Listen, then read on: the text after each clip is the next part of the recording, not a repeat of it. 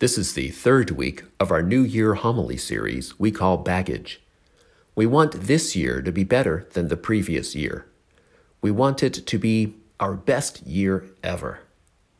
But it may be difficult for us to make a fresh start if we haven't dealt in a healthy way with the negative things, the baggage of our past. Hurts and hang-ups, debts and doubts, grudges and regrets all add up, like baggage, and weigh us down. If we're exhausted from lugging around old baggage, it becomes difficult to make the new year a better, brighter year. We probably know people who can't get over the past.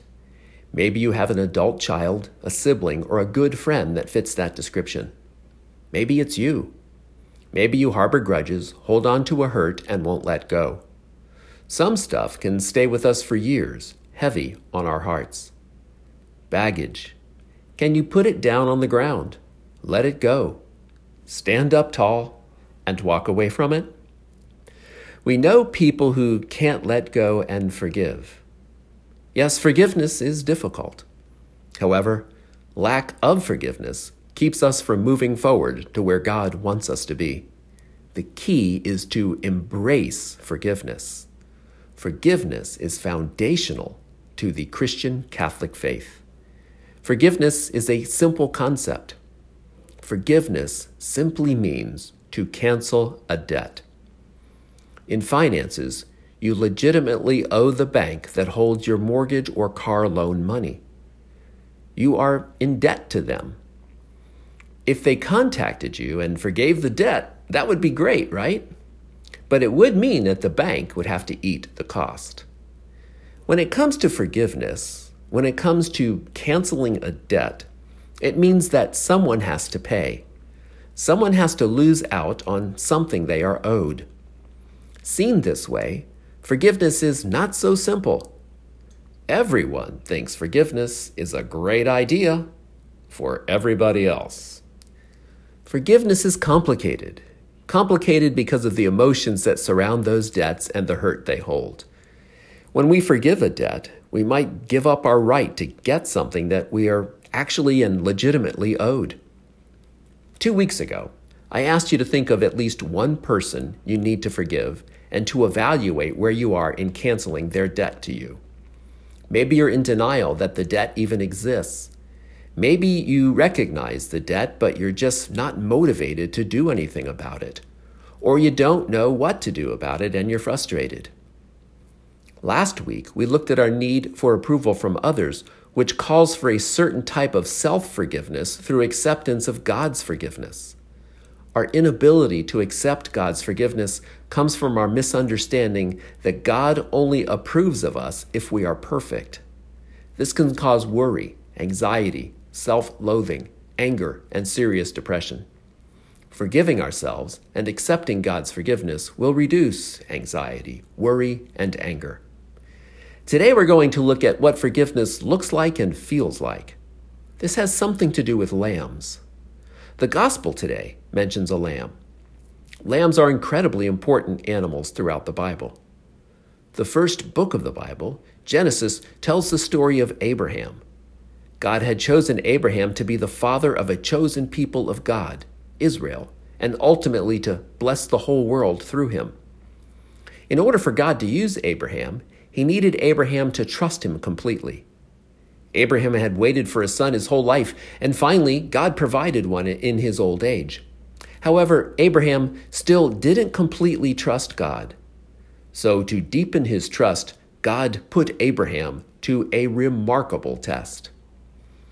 One common form of worship was the sacrifice of animals. Instead of keeping them for yourself, you slaughtered the animal as a gift to God. This was the culture at that time. God asked Abraham to make such a sacrifice as a sign of his trust, but he wanted Abraham's total trust, so he asked him to sacrifice what is most dear to him, his son. An astounding request, but one that Abraham proceeded to obey. He brought his son to the place God designated. It was called Mount Moriah. Abraham's son Isaac knew they were going up the mountain to make a sacrifice to God. So he asked his father, "We have the fire and the wood, But where's the lamb that we are to sacrifice to God? Abraham, with faith and trust, told Isaac, God will provide himself the lamb. Then Abraham raised his hand to sacrifice his son, but God sent an angel to stop him. God stopped him because Abraham demonstrated his faith and total trust. Then Abraham saw a ram, not a lamb, caught in the nearby bush, and he sacrificed the ram to God. The question that lingered over that whole episode was, where's the lamb that God will provide for his sacrifice? Where is the Lamb of God? 500 years pass. The Israelites are in slavery in Egypt. The king of Egypt, the Pharaoh, refused to let the Israelites go even after God sent punishments and plagues through Moses' command. Finally, God sent a 10th and final plague, which was the death of the firstborn sons.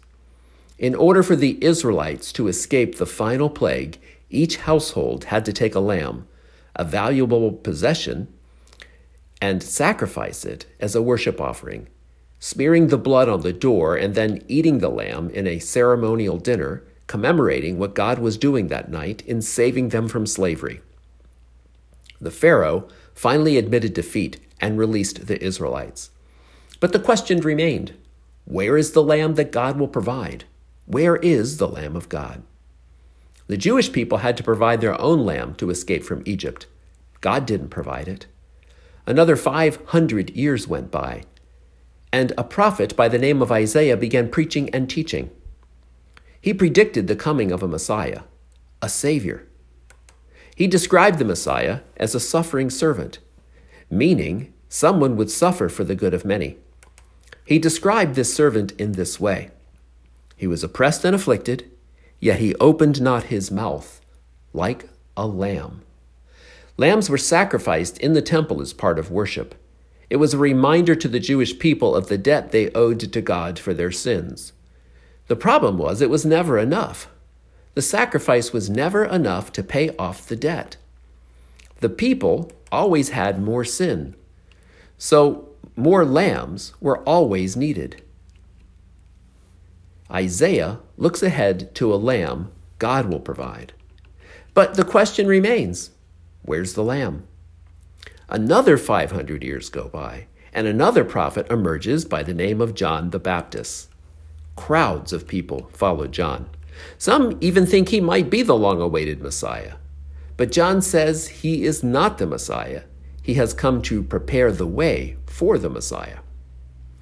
When John sees Jesus coming toward him, he says, "Behold the Lamb of God, who takes away the sins of the world." John the Baptist sees Jesus coming. He recognizes him as the long-awaited Messiah. He could have called him by many different titles, but the one he chooses is the Lamb of God. Here is the Lamb of God who'd been promised for nearly 2,000 years. He has finally arrived. He will be the one who takes away the sin of the world, not just a bunch of church people or not just religious rule keepers, but the world. He cancels the debt. Then on the very same spot where Abraham was to sacrifice his son, God does it instead. Why was the sacrifice even necessary? God is all good, all holy.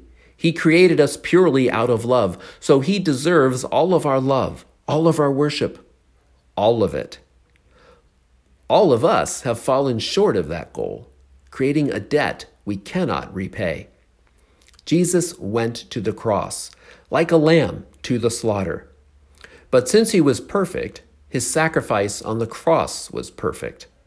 The cross says, debt canceled. God says, you don't owe me anymore.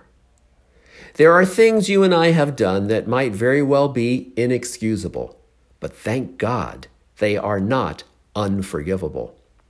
The challenge of this series is to follow God's example and grow more like him, specifically through the process of forgiveness.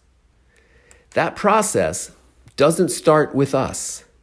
That's where we get it wrong so often. Forgiveness is a divine act. The process of forgiveness begins with understanding that we we have been forgiven by God. To become people who forgive others, we accept that forgiveness and then allow the truth of it to permeate our minds, permeate our hearts, and direct our attitude toward others, especially those who owe us. There are many Christians, there are many practicing Catholics who've never accepted Christ's work on the cross in a personal way. They don't even know what that means. Maybe that's you today. Maybe you've denied the reality of your own sin, so you don't even think that there is a debt. Maybe you think you can cancel that debt for yourself through your own efforts and good work. You, me, we. We have to accept Christ's sacrifice on the cross in a personal way. That means you do as Jesus did. You cancel the debts owed you. In your heart, you forgive those who owe you. Maybe you will never have the opportunity to do it face to face, and maybe you wouldn't want to do that anyway. But in your heart, you can forgive them. Maybe what they did to you is inexcusable, but it is not unforgivable. You are forgiven by God in Christ, the Lamb of God. Forgiven people forgive people. Forgiven people forgive people.